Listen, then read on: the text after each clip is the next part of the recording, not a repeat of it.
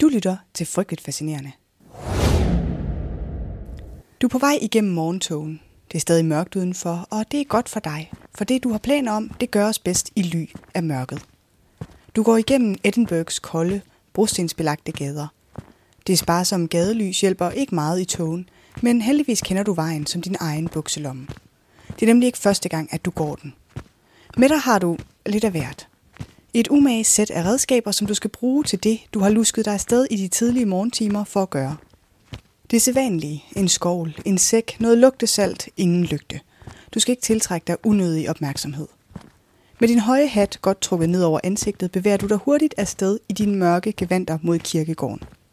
Nu er det bare om at komme hurtigt ind, få gjort det, der skal gøres, og komme hjem igen, før Edinburgh vågner. Du har heldigvis orienteret dig godt på forhånd. Gået en tur forbi kirkegården i går for at se, hvor hun blev begravet. For i går fik en ung kvinde sin sidste hvileplads på Edinburghs kirkegård, og det er hendes grav, som du nu er på vej hen til. For det er altså synd og skam, når et godt frisk lig skal gå til spilde på den måde. Rådne i jorden, når det kunne gøre gavn andre steder.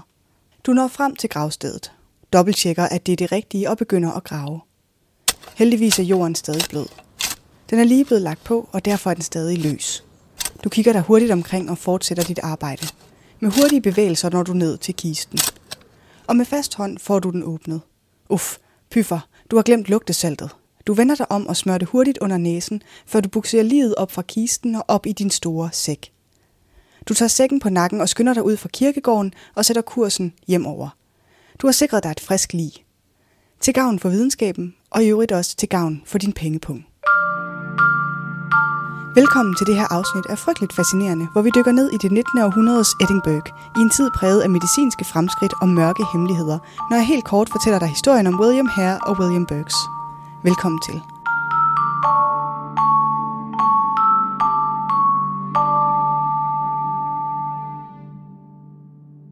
I starten af 1800-tallet er Edinburgh en af de førende europæiske hovedsteder for anatomiske studier. I byen blomstrer universiteter, og forskere interesserer sig mere end nogensinde før for kroppens hemmeligheder. Byen er hjemsted for nogle af tidens mest prestigefyldte medicinske skoler, og særligt forskning inden for anatomi, kirurgi og medicin tiltrækker studerende fra hele verden.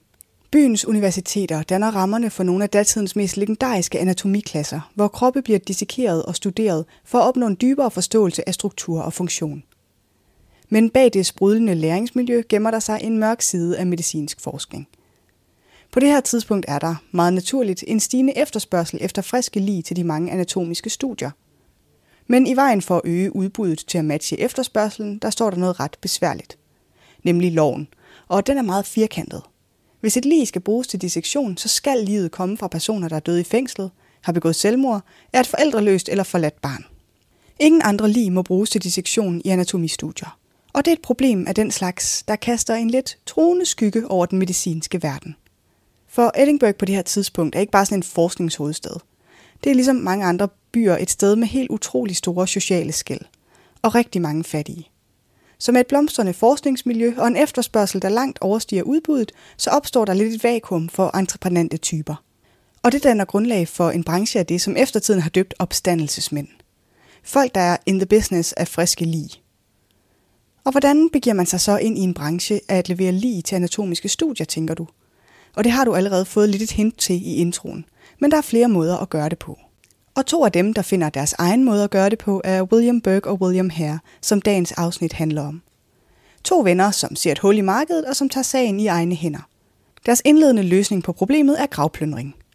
De graver lige op fra kirkegård om natten, stjæler dem og sælger dem til, ja, hvem som helst, der vil købe. Men det er en lidt besværlig og risikabel praksis, som du nok kan regne ud, så det er ikke ligefrem nemt at grave lige op fra kirkegården og fragte dem hjem uden at blive opdaget.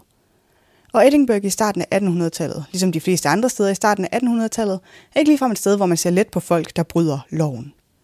Der er ligesom mere et fokus på straf, end der er på rehabilitering. Og så er det jo også ved at gå op for folk på egnen, hvad der sker med line fra kirkegården, så sikkerheden bliver skærpet. Både i form af kirkegårdsvagter, men også med et aggregat, der hedder en mortsafe. Det er sådan en slags metalbur, som du kan grave ned omkring din kiste, så dit lig ikke bliver stjålet. Det kommer der billeder af på Insta senere i dag, for det er en vild nok opfindelse.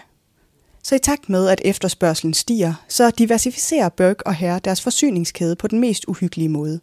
De begynder at slå ihjel for at levere lig. Det hele starter med en lejer, der bor hos William Herre og som dør af sygdom. I tvivl om, hvad han skal gøre ved det, så spørger han Burke til råds, og de beslutter sig for at sælge livet til en læge, som de tidligere har handlet med.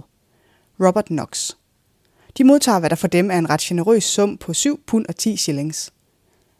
Lidt over to måneder senere er herre bekymret for, at en lejer med feber vil afskrække andre lejere fra at lege sig ind i huset. Han og Burke myrder hende og sælger livet til Knox. Og så er den nye forretningsmodel ligesom grundlagt. Offrene håber sig op, og mistanken omkring dem vokser. De ender med at blive afsløret af et par af deres andre lejere, som opdager livet af Margaret Doherty i huset og tilkalder politiet. En retsmedicinsk undersøgelse indikerer, at hun er blevet kvalt, men beviserne er ikke entydige. Så selvom politiet mistænker Bøk og Herre for drabet og for andre mor også, så er der ingen beviser, de ægte kan handle på. De forsøger derfor at få Bøk og Herre til at vende sig mod hinanden med tilbud om immunitet fra retsforfølgelse, hvis de vidner mod hinanden. Herre tager imod tilbuddet, vidner med detaljer om Dohertys mor, og tilstår intet mindre end 16 andre mor også. På baggrund af herres vidneudsagn bliver der nu rejst anklager mod Burke og mod hans kone for tre mor. Ved den efterfølgende retssag bliver Burke fundet skyldig i et mor og idømt dødsstraf. Sagen mod hans kone bliver erklæret ikke bevist, som er sådan en skotsk juridisk afgørelse, der frifinder en person, men som ikke erklærer dem uskyldige. Burke bliver hængt kort tid efter, og hans liv bliver dissekeret, og hans skelet er faktisk udstillet på Anatomisk Museum ved Edinburgh Medical School, hvor det stadig kan ses i dag. Morerne øger opmærksomheden på behovet for lige til medicinsk forskning og bidrager til vedtagelsen af Anatomy Act i 1832. Den gør det lovligt for langt flere lige at blive brugt til anatomisk forskning. Det var lidt om Burke og Hare og efterspørgselen på friske lige i Edinburgh. Kort fortalt er frygteligt fascinerende. Researchet skrevet, optaget og redigeret af mig. Jeg hedder Maria. Der er tre ting, du kan gøre, hvis du gerne vil støtte min podcast. Du kan dele den på Instagram eller Facebook. Du kan sende den til en ven, der trænger til at blive frygteligt fascineret. Og så kan du give den en anmeldelse i din podcast-app. Jeg sætter uhyggelig stor pris på alle tre. Tak for nu.